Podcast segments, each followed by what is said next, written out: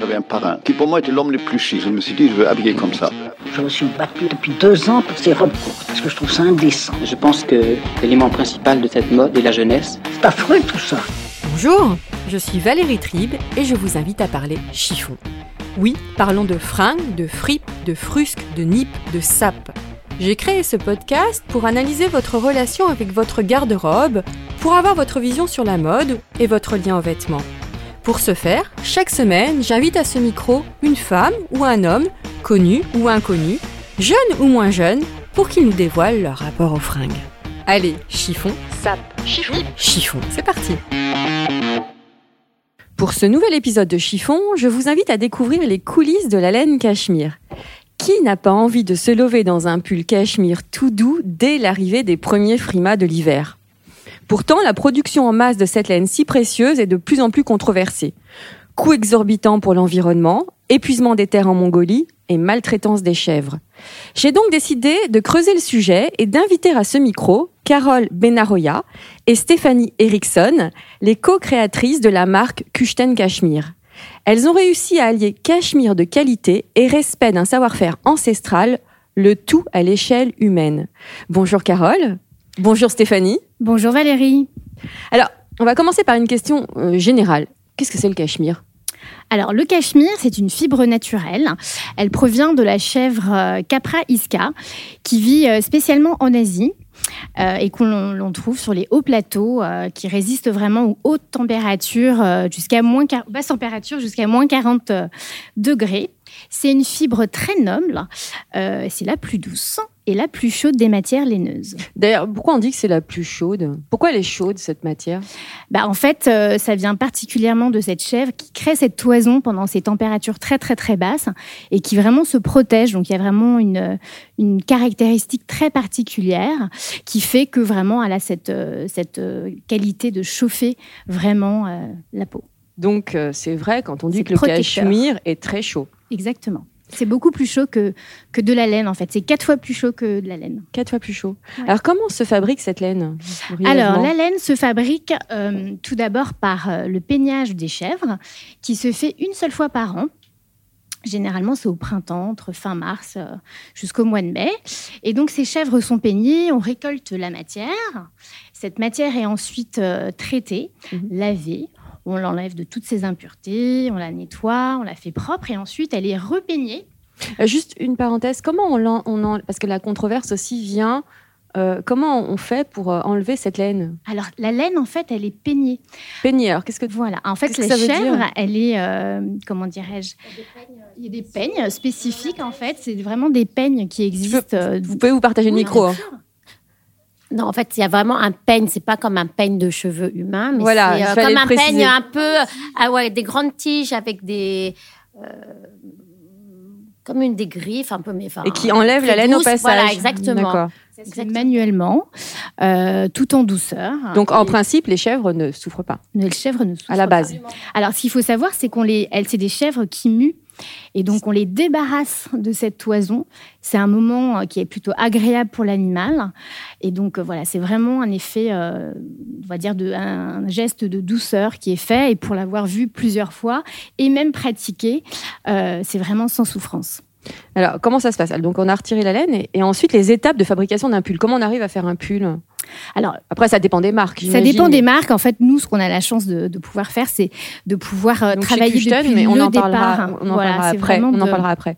La, base de fabrication. Euh, la base de fabrication, en fait, c'est d'avoir donc cette matière mhm. première, ensuite qui est euh, filée pour avoir le fil. Mhm. Une fois que le fil est prêt, on le met sur des machines et on commence à tricoter des panneaux Mhm. Donc pour faire un pull, il y a plusieurs panneaux, il y a cinq panneaux. Il y a un devant, un dos, des manches et le col. Une fois que tout ça est fait, on les monte ensemble, on fait un assemblage et après on lave le pull, on le met en forme. Une fois qu'il est repassé, etc., on l'emballe et puis il est prêt. Alors pourquoi il y a des différences de prix comme ça entre les pulls cachemire? Parce que maintenant j'ai vu qu'il y avait même des chaînes qui se créent des... le cachemire pas cher dans Paris. Pourquoi ça... Qu'est-ce qui explique ces différences de prix? Bah, Déjà, je pense qu'il y a beaucoup de... Euh, on peut faire. Il y a beaucoup de sous-entendus. Beaucoup de gens emploient le mot cachemire euh, finalement, alors que la composition n'est pas du 100% cachemire. Donc il faut faire attention, bien lire les étiquettes. La première chose qu'il faut faire, voilà, c'est lire l'étiquette exactement, la composition. Donc euh, c'est vrai que à partir de 30 ou 40% de cachemire, voire 5% de cachemire, des fois sur le marché, on peut voir euh, mhm. pull en cachemire, alors qu'en fait c'est juste 5% de cachemire. Donc faire attention à la composition. Donc ce n'est pas un pull cachemire. Pas du tout, exactement. De même le cachemire, euh, en fait pour pouvoir être appelé cachemire, la fibre doit faire moins de combien? 15 euh, microns, c'est ça Moins de 15 microns. Donc c'est une finesse. Ça veut dire que quand on euh, peigne la chèvre, tous les poils supérieurs à 15 microns n'ont pas l'appellation cachemire. Or, pareil, euh, les poils qui ont 16 ou 17 microns sont quand même doux, c'est quand même pas très loin du 15, donc c'est des fils beaucoup plus gros. Et donc, il y a également une, une certaine, un flou autour de ça où certains producteurs vont prétendre vendre du cachemire en prétendant que, par exemple, c'est du gros fil ou qu'ils sont plus lourds, alors que au contraire, plus le fil est gros, moins c'est une bonne qualité, plus ça va boulocher, etc. On en parlera plus tard. Donc voilà, euh, la composition, le lieu de fabrication. Effectivement, quand c'est fabriqué, par exemple au Cambodge, au Vietnam, c'est pas des spécialistes du cachemire, donc la façon, euh, l'expertise va être beaucoup moins bonne. Euh, quand on fabrique en, Mongolie comme nous, en Italie, en général, c'est plutôt de la bonne qualité. La Chine aussi, malgré ce qu'on peut dire, ça reste une bonne qualité également. mais voilà, il y a des l'île Maurice, en général, c'est ça s'améliore, mais c'est quand même un petit peu moins bon au niveau de la qualité. Donc le cachemire à l'île Maurice, euh, c'est pas hum, c'est disons que c'est pas leur euh, c'est pas leur spécialité quoi. C'est vraiment le, savoir-faire et l'expertise du tissage de la maille cachemire c'est vraiment en Mongolie en Chine et en Italie. Voilà c'est vraiment les trois et en Irlande et en Écosse à l'époque. Il y en a de moins en moins. Mais voilà les, les quatre vrais spécialistes c'est euh, ces quatre pays là pourquoi ces critiques sur la fabrication du cachemire? Ça devient un sujet qui n'était pas abordé euh, il y a encore euh, peu de temps. Hein. Maintenant, dès qu'on parle cachemire, tout de suite, c'est oh là là, production de masse, oh là là, euh, c'est pas écologique, oh là là, les chefs sont maltraités. Alors, est-ce qu'on peut traiter les sujets un par un? Bah, voilà. Qu'est-ce qui se passe avec le cachemire en ce moment Alors, ce qui se passe, déjà, il y a une grande confusion sur le cachemire qui est un peu traité comme de la fourrure puisque ça vient d'un animal. Mais bien évidemment, les chefs ne sont pas tués. Au contraire, elles sont chouchoutées, bichonnées par les éleveurs, puisque c'est leur finalement euh, leur source de revenus. Euh, la matière est très précieuse et très luxueuse. Donc au contraire, on prend très, enfin on prend a priori. Encore une fois, il y a des mauvais exemples malheureusement qui non, on va sur la toile. voilà, exactement. Mais voilà, bah, il se trouve que euh, il y a eu effectivement des, des, vidéos de la PETA notamment qui ont montré des élevages euh, où les éleveurs mal, enfin, maltraités, peignaient, on va dire brutalement les chèvres. Maintenant, ça reste vraiment des exceptions euh, mmh. théoriquement puisque nous, en tout cas, euh, sans parler de Kuchten en particulier, mais je pense qu'il y a quand même un respect de la chef qui, qui, produit le cachemire, parce que c'est encore une fois une matière très luxueuse.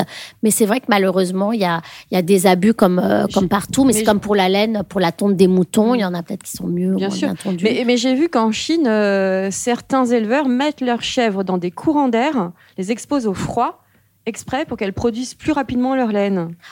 C'est ce qu'on leur reproche. Alors ça, je l'ai pas vu. Ce...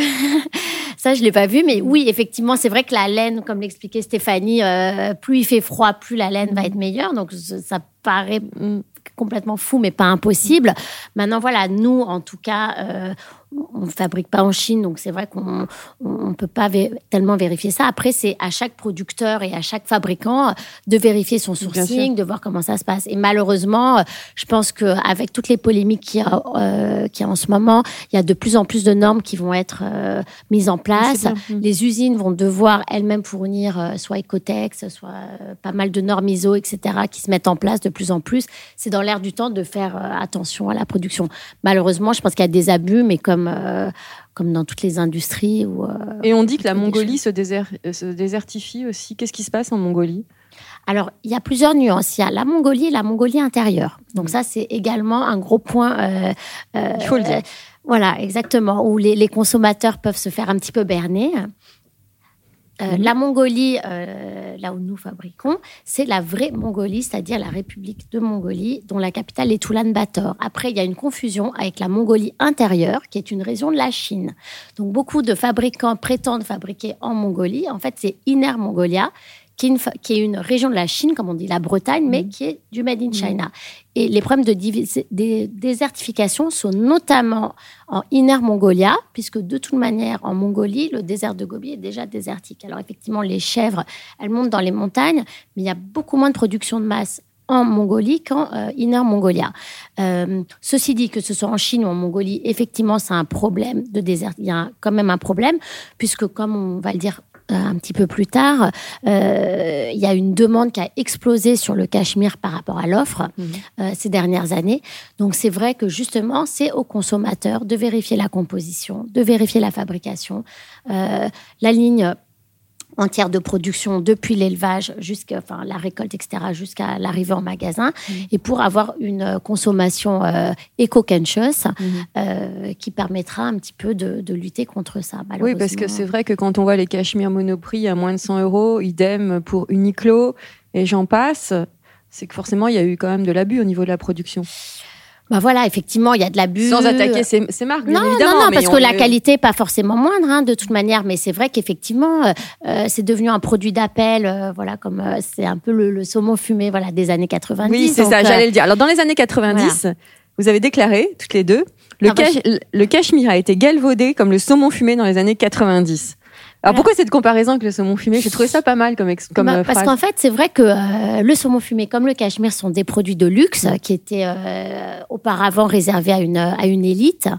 et c'est vrai que nous, quand on a créé Kuchten il, y a, il y a six ans, on n'a pas voulu désacraliser le cachemire en le rendant accessible, pas cher, bon, parce qu'il été etc. On a voulu le, faire connaître finalement cette fibre qu'on adore en twistant, en le révolutionnant d'un point de vue modernité, d'un point de vue coupe, d'un point de vue couleur, mais sans pour autant perdre l'expertise, le savoir-faire, l'entretien, le SAV, etc. Or, service euh, après-vente. Le service après-vente, voilà, exactement. Ça veut dire que l'expérience en boutique, dans une boutique Kuchten, euh, ben, les, les, vendeuses, elles sont formelles, elles vont savoir comment entretenir, elles vont pouvoir raconter l'histoire, comment d'où vient le cachemire, etc. Donc vous, oui, vous avez créé le cachemire éco-responsable. Exactement. Prix abordable qualité, traçabilité et style. Et style, exactement. Et comment est-ce possible?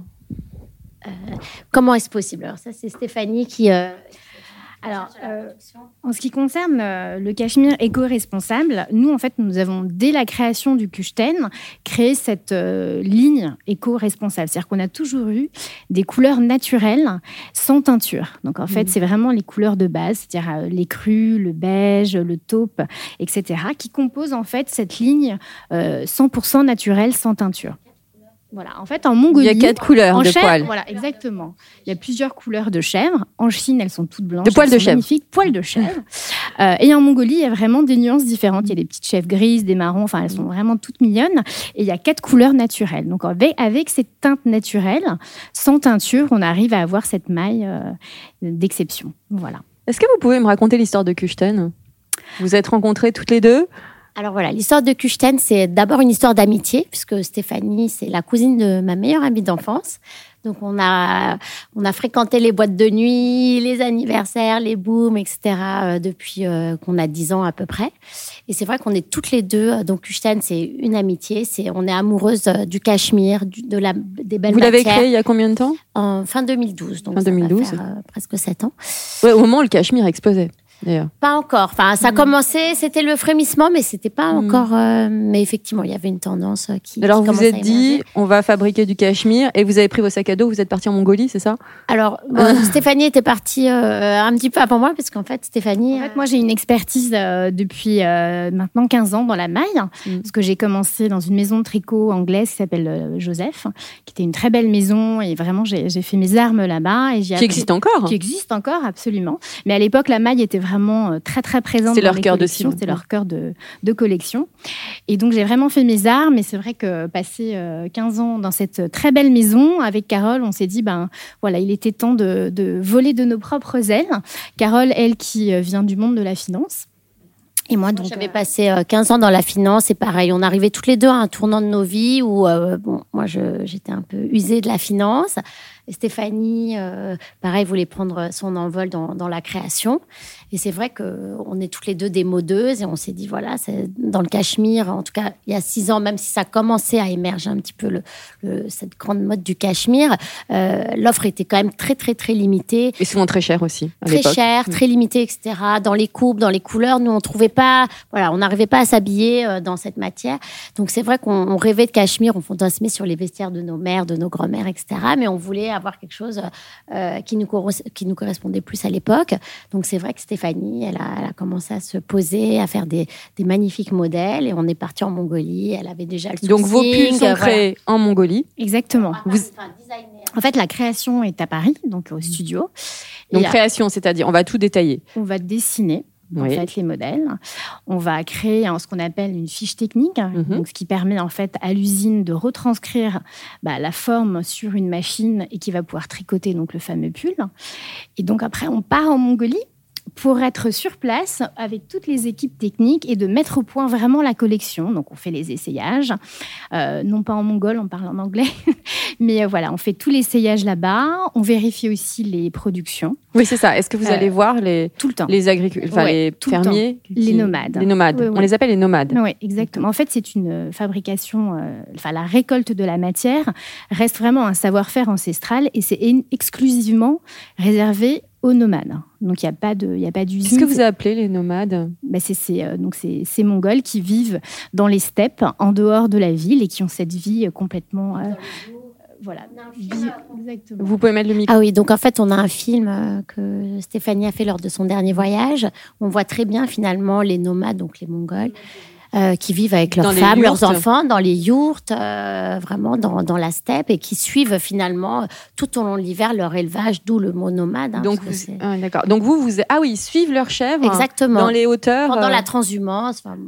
Euh, exactement. Donc pendant six mois, effectivement. Et c'est vrai qu'ils restent plus ou moins fixes, en revanche, à partir de la tonte. Euh, donc vous, vous avez vous assistez, vous avez assisté aux tontes Oui, exactement. Oui, oui. Alors on y va plusieurs fois par an. On assiste le peignage. Peignage, oui c'est vrai. Il faut pas dire la tonte. Le peignage. exactement. Elles sont peignées. Donc on y va plusieurs fois par an, dont effectivement euh, une période qui est spécifiquement euh, pardon dédiée euh, au peignage des chèvres. C'est à quelle époque à peu près? C'est au printemps. Au printemps. Donc au moment de la mue, au moment où la chèvre va muer, on va vraiment la, la dégager de cette lourde laine et pour l'alléger euh, et, récupérer cette, euh, cette belle fibre. Donc ensuite, cette, ah c'est un, un, moment très beau, en fait. En plus, le peignage, parce que c'est aussi souvent le, le, moment des naissances au printemps. Donc, c'est vrai que c'est vraiment une joie pour les nomades. Chaque naissance est accueillie comme un enfant. Hein. C'est vrai que euh, c'est pour ça que, par rapport aux polémiques dont on parle, en tout cas, nous, les nomades qu'on rencontre, Enfin, chaque nouvelle naissance, c'est comme un bébé, c'est comme un enfant, c'est très très festif. En fait, le, ce le, leur cheptel est vraiment considéré comme des membres de la famille.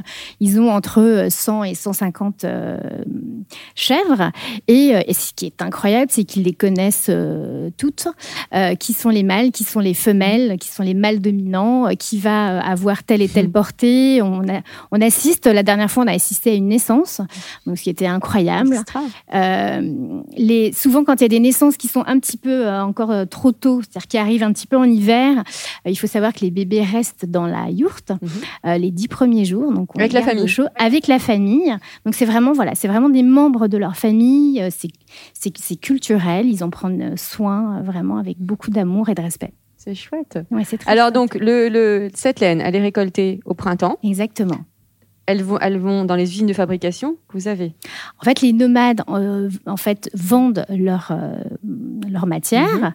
à l'usine. Et une fois que l'usine a récupéré ces gros ballots de matière brute, c'est à ce moment-là où on a toute la partie euh, industrialisation qui démarre. Donc avec le nettoyage de la fibre, le tricotage, etc.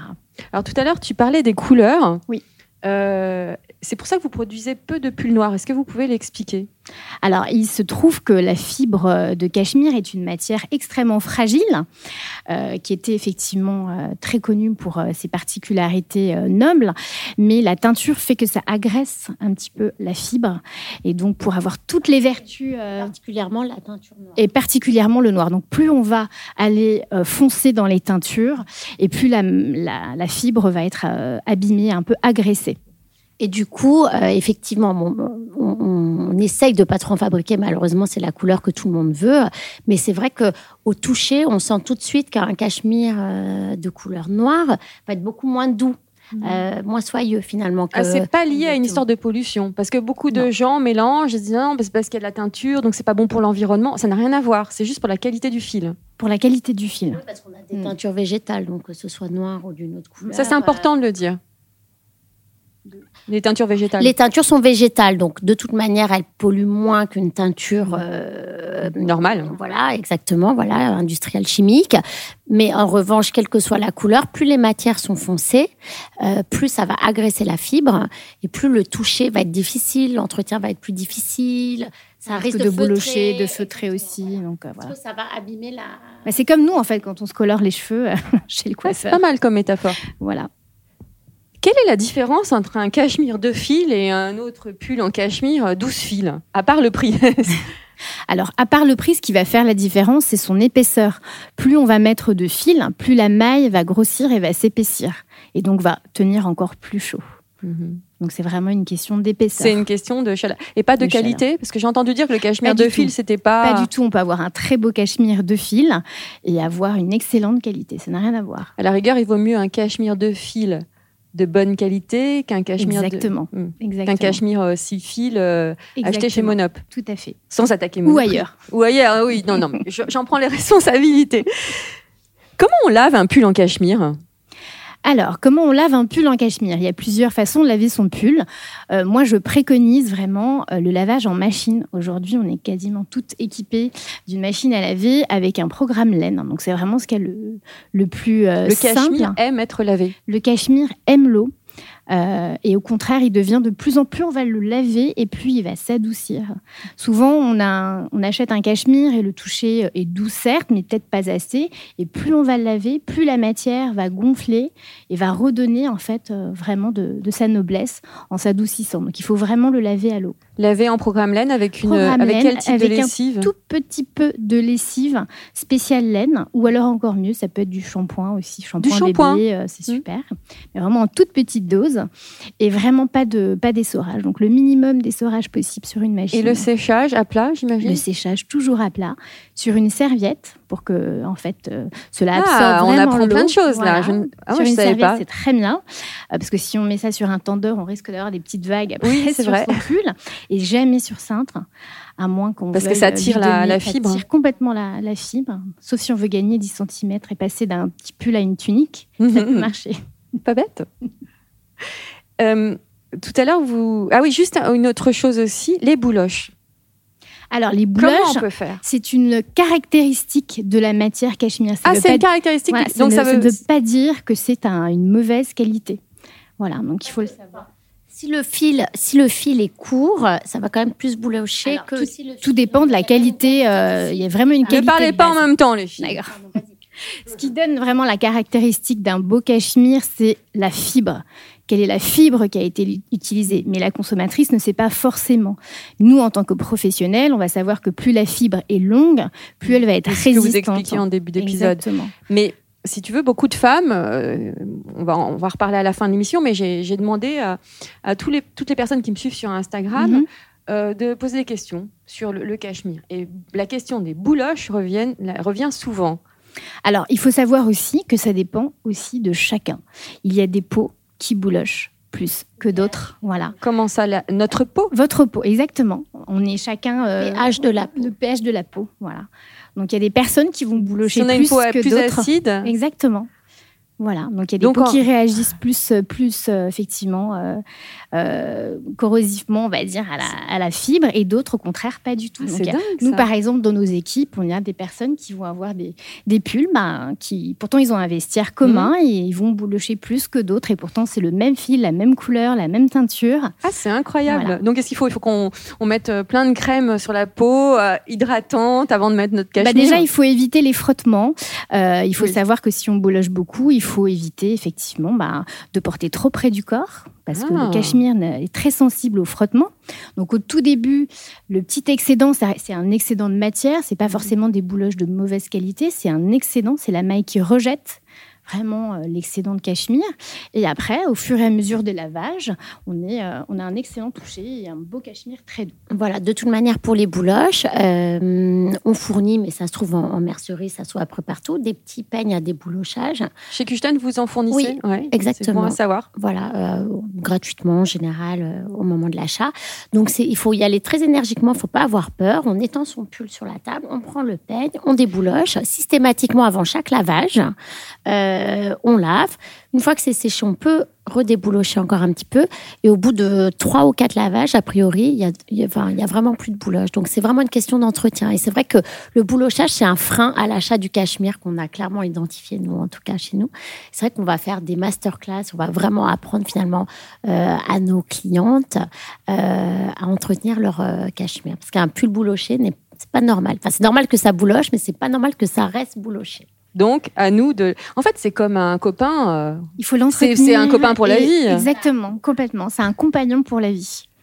S'il n'y euh, a pas de, de mythes qui, euh, qui envahissent un dressing, on peut garder un cachemire très très longtemps. Très très longtemps, très très longtemps. C'est ce qui fait la qualité. C'est là qu'on voit que le cachemire. C'est là où on voit la que la qualité est excellente. Alors, pour finir, tout à l'heure, tu expliquais qu'il hum, faut regarder la traçabilité. Oui. Qu'est-ce que la consommatrice lambda qui arrive dans un, qui voit un super pull cachemire dans n'importe quelle enseigne, on va pas citer de, de marque, comment elle peut savoir Comment elle, qu'est-ce qu'il faut regarder l'étiquette? Alors tout d'abord, il faut regarder l'étiquette. Et surtout en cette période de solde. Hein. Là, j'ai l'impression que les cachemires sont tous en solde, sont tous soldés. Qu'est-ce qu'il faut faire? Alors évidemment, il faut regarder l'étiquette, mais aujourd'hui, le made in, c'est plus forcément un gage de qualité. Euh, il faut effectivement bah, parler. Euh, il faut interroger la, interroger la, euh, vendeuse, de savoir que voilà, on met les pieds dans une maison de tel et tel cachemire et savoir si effectivement bah, il y a une vraie traçabilité, une vraie communication autour de, bah, de la fabrication la traçabilité. C'est important de savoir où est fabriqué et comment. Alors, je vais répéter les, reprendre les questions que m'ont posées les personnes sur mon compte Valérie Trib.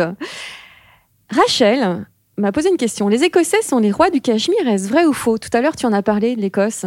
C'était dans... Alors c'est vrai. avant ou c'est encore Alors c'est effectivement les, euh, les rois du Cachemire. Euh, et c'est vrai qu'à l'époque, euh, on en trouvait quasiment très très très très peu sur le marché. c'est venu beaucoup plus tard en Asie. et effectivement, l'Irlande et l'Écosse restent vraiment les, les, pays producteurs de, de Cachemire. Malheureusement, ils ont un petit peu perdu leur, leur industrie textile hein, en Écosse au enfin, au fil des années. Donc, c'est vrai qu'il y en a quand même de moins en moins. Mais effectivement, c'est eux qui avaient euh, euh, initialement euh, un des meilleurs savoir-faire sur la façon sur le cachemire. Mais il y en a de moins en moins quand même. Et la qualité est exceptionnelle là-bas aussi, grâce à l'eau. Euh, effectivement, ce qu'on a ah. oublié de dire, c'est que le cachemire, effectivement, bah, a besoin d'eau mhm. et pour son traitement et pour sa fabrication et son entretien. Et c'est vrai qu'en Écosse, dans cette région-là, l'eau est a une particularité, donc ce qui donne vraiment cette, euh, mhm. ce toucher euh, exceptionnel. Peut-on déterminer, tu parles de toucher, donc c'est une bonne transition. Peut-on, je, lis la question hein, de My Anu, peut-on déterminer au simple toucher et à la vue si le cachemire est de bonne qualité? Euh, effectivement, le toucher est très important, mais c'est pas forcément une finalité. C'est-à-dire que euh, on peut effectivement euh, tricher entre guillemets en lavant beaucoup beaucoup la maille et d'avoir un toucher extrêmement doux, mais ça ne veut pas forcément dire que c'est d'une extrême qualité. Il peut y avoir le tricotage qu'on appelle un peu déjaugé ouvert, qui va faire qu'il y a beaucoup d'air qui passe entre les mailles, et là le pull va énormément boulocher. Donc c'est pas forcément le toucher qui est un critère de qualité. Parce qu'effectivement, quand on touche un pull, euh, en général, plus, plus on voit par transparence, c'est-à-dire que le pull est creux. C'est-à-dire que vraiment, il y a peu de matière. Donc, effectivement, comme disait Stéphanie, il peut être très, très, très, doux. Mais déjà, voir les doigts en transparence. C'est pas bon, ça. Euh, bah, c'est pas bon. Alors, effectivement. Il vaut mieux que la maille soit serrée. En général, voilà. Plus la maille est serrée, moins ça va blocher, plus ça va tenir. Après, ce sera moins doux un, cachemire euh, dont les mailles sont un peu plus euh, évasées, voilà, déjaugées, euh, qui, qui est une particularité que les femmes aiment beaucoup. Hein. On en vend du déjaugé parce que on sait que ça va moins bien tenir, mais c'est très très agréable à porter, c'est plus aérien, mais ça va être plus difficile. Pourquoi le cachemire de maintenant bouloche comme avant un mauvais acrylique, un mauvais acrylique? Bah, je pense qu'encore, ça dépend de la fabrication, ça dépend de la marque. Je pense qu'on ne peut pas faire une généralité de dire le cachemire maintenant, etc. Euh, donc, encore une fois, c'est faut, faut, faut, être sûr de, de la composition, mm. de l'origine, poser des mm. questions, euh, se fournir chez un, chez un expert du cachemire. Oui, il vaut mieux aller dans des marques généralistes. pour, pour finir, en fait, euh, en fait, il faut aller chez des spécialistes. Bah, nous, c'est ce qu'on préconise. Voilà, vous, vous ne vendez que du cachemire. Oui, on vend que du cachemire. J'ai une question qui me qui me qui me qui m'amuse. Pourquoi on dit que le fil de cachemire est mou? Est-ce qu'il est plus mou? Ou c'est une légende? C'est une légende parce que c'est un fil extrêmement résistant, euh, qui a au contraire une durée de vie beaucoup plus longue qu'un fil euh, classique de laine. Donc non, c'est pas un fil mou. C'est un fil très résistant, au contraire. Qu'est-ce que vous pourriez dire aux femmes? Quelle est votre valeur ajoutée chez Kuchten La traçabilité? La traçabilité, euh, mais également le, on, s'occupe des femmes, on chouchoute les femmes, on veut les rendre belles, mhm. on veut leur faire découvrir le cachemire sous une autre forme. Oui, vos, pulls cachemire ont, des coupes modernes aussi, il faut le dire. Et il y a des cachemires, vous vendez des cachemires en été, parce que les pulls cachemire se portent aussi en été. Complètement. En fait, le cachemire, c'est une fibre, ce qu'on appelle thermorégulatrice, euh, c'est-à-dire qu'elle se porte aussi bien l'hiver pour tenir chaud, mais elle régule aussi la température du corps. Mmh. Donc l'été, c'est quand même très agréable hein, de pouvoir porter euh, un petit cachemire. Donc là, deux fils plutôt. Un plutôt un deux fils, complètement. Oui, exactement. Et une dernière question, qu'est-ce qui Qu'est-ce qui justifie les écarts de prix? Il y a certains cachemires à 50 euros. Bon, là, on sait que c'est pas vraiment qu'il y a un peu d'abus, mais certains pulls cachemire sont à 800 euros. Qu'est-ce qui justifie de tels écarts de prix? Euh, Rien ne le justifie d'un point de vue euh, qualité, disons qu'à qualité égale. Si on enlève finalement tous les pulls à moins de 100 et tous les pulls à plus de 500 euros, disons que entre 150 et 350 euros, on peut considérer qu'on est, on est plus ou moins dans, dans la même qualité, toutes choses égales par ailleurs. Euh, les pulls à plus de 350 euros, c'est vraiment une question de marge. C'est les marques euh, finalement euh, de luxe qui vont marger plus, qui vont faire plus de publicité, qui ont plus de coûts, qui ont un nom, qui, qui veulent se prétendre. C'est du marketing. C'est que du marketing. si on achète un pull à 800 euros, en gros, il sera pas de meilleure qualité qu'un pull à 200 euros, sauf, enfin, non, a priori, ça ne se justifie absolument pas du tout. Quel est le prix raisonnable pour un pull cachemire? En fait, ça dépend du poids ça dépasse que ça se. le, cachemire est une matière qui s'achète au poids, en fait, déjà à la production de base. Euh, donc, plus un pull va être lourd, euh, plus il va être cher. Mais donc, sur un fil en jauge 12, euh, deux fils qui est le standard. le cachemire de fil.